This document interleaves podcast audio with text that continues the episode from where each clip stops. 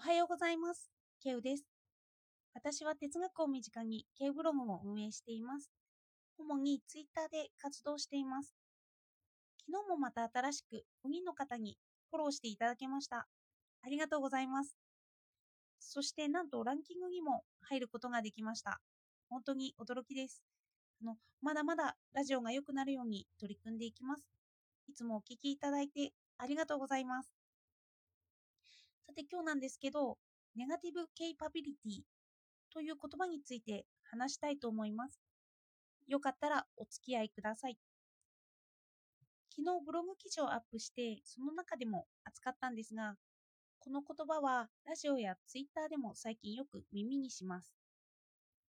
意味はネガティブ、否定的な意味ですね。それをケイパビリティ、掴む能力があるということを意味します。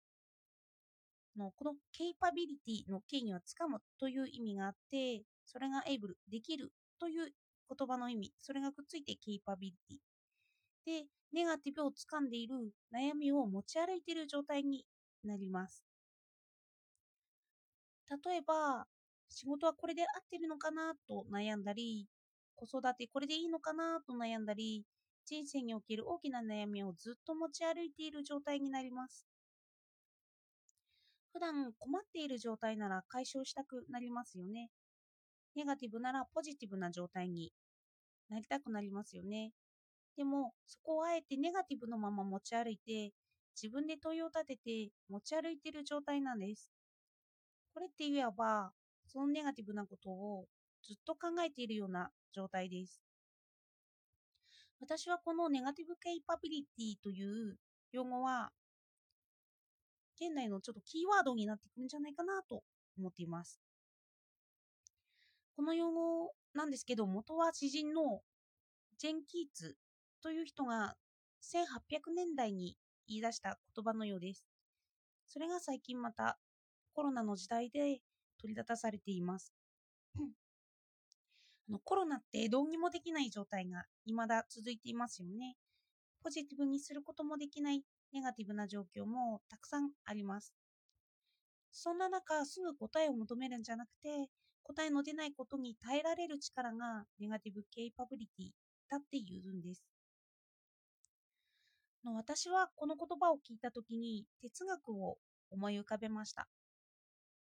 哲学も答えが未だ出てないということは同じです。もし答えが出てないということに対して苦しんでいるのだとしたら、それもネガティブを持ち歩いているということになりますよね。そしてコロナだから出てきたと言いますけど、時代背景的にも出てきたのではないかなと思いました。今の哲学の思想では、昨日扱ったポスト構造主義が取り立たされているんですよ。1960年代後半から出てきた思想です。そのポスト構造主義って思想自体が流動的なんですよね。固定的じゃない。あの、どういうことかっていうと、これは絶対的に真理だと言い切っている答えに対して、それが真理だってどうして言えるの？と疑いをかける思想なんです。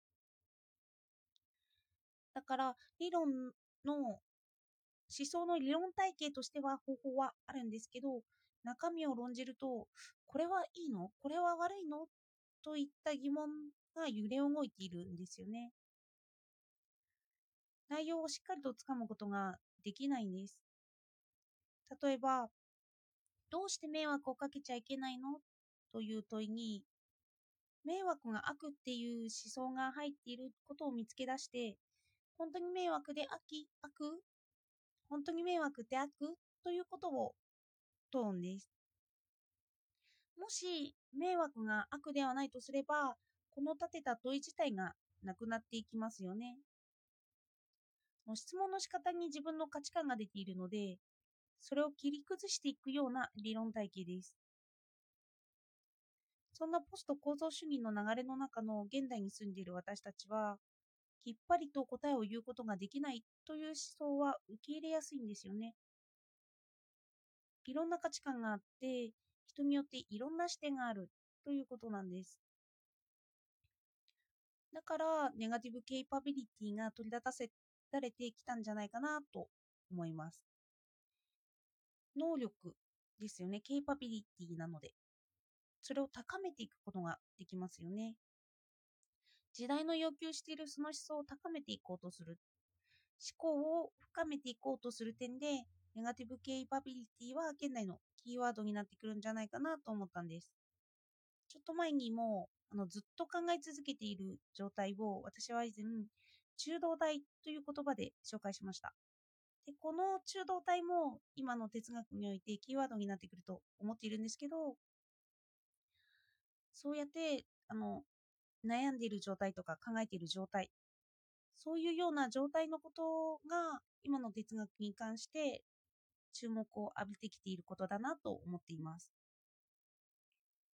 のこのネガティブケイパビリティに馴染むためにもう少し例を出していきたいと思います。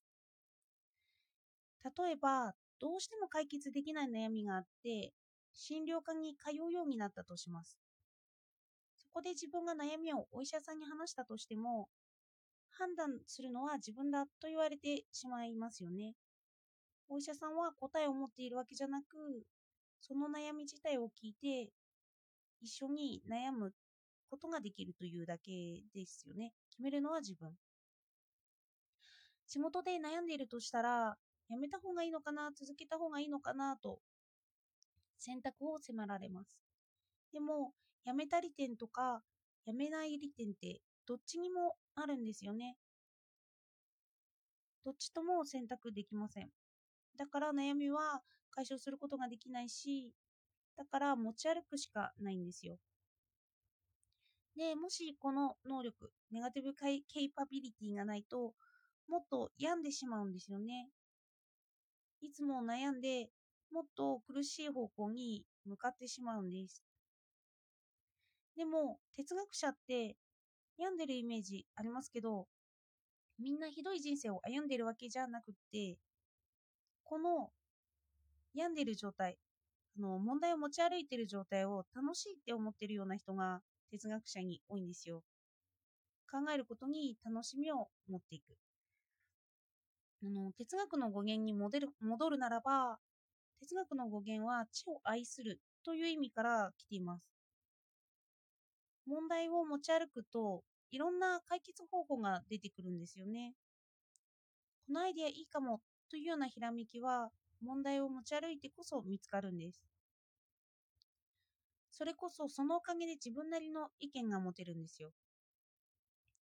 哲学者ショーペンハンはまあ私よく好きで引用してるんですけど、自分が根本的に持っている問題だけが考えることができる。自分の身になる状態だって言うんです。根本的に考えている状態ってもう悩んで自分の中で落とし込んでいるようなそういうような質問ですよね。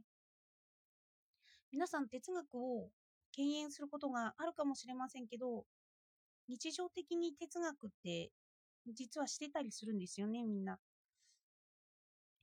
そして、この身近になった言葉、ネガティブケイパビリティを伸ばすことは、哲学をする能力を伸ばしていけるということだと思うんです。そうすると哲学ってもっと身近になりますよね。あ、自分の悩みをずっと持ち歩いて、悩んでいろんなことに結びつけるのは哲学なんだって。まあ、あえて他の利点を挙げるならば、人に寛容になれるとか、その人の意見を面白がることができる、楽しむことができるという点だと思います。の今日はネガティブケイパビリティについて話しました。どうぞ頭の片隅に持ち歩いてみてください。自分にとっては何か問題ってないのかなと思うと、またそれで哲学ができますよね。そしてネガティブケイパビリティという言葉も身近になってくる。では、今日もお聴きいただいてありがとうございました。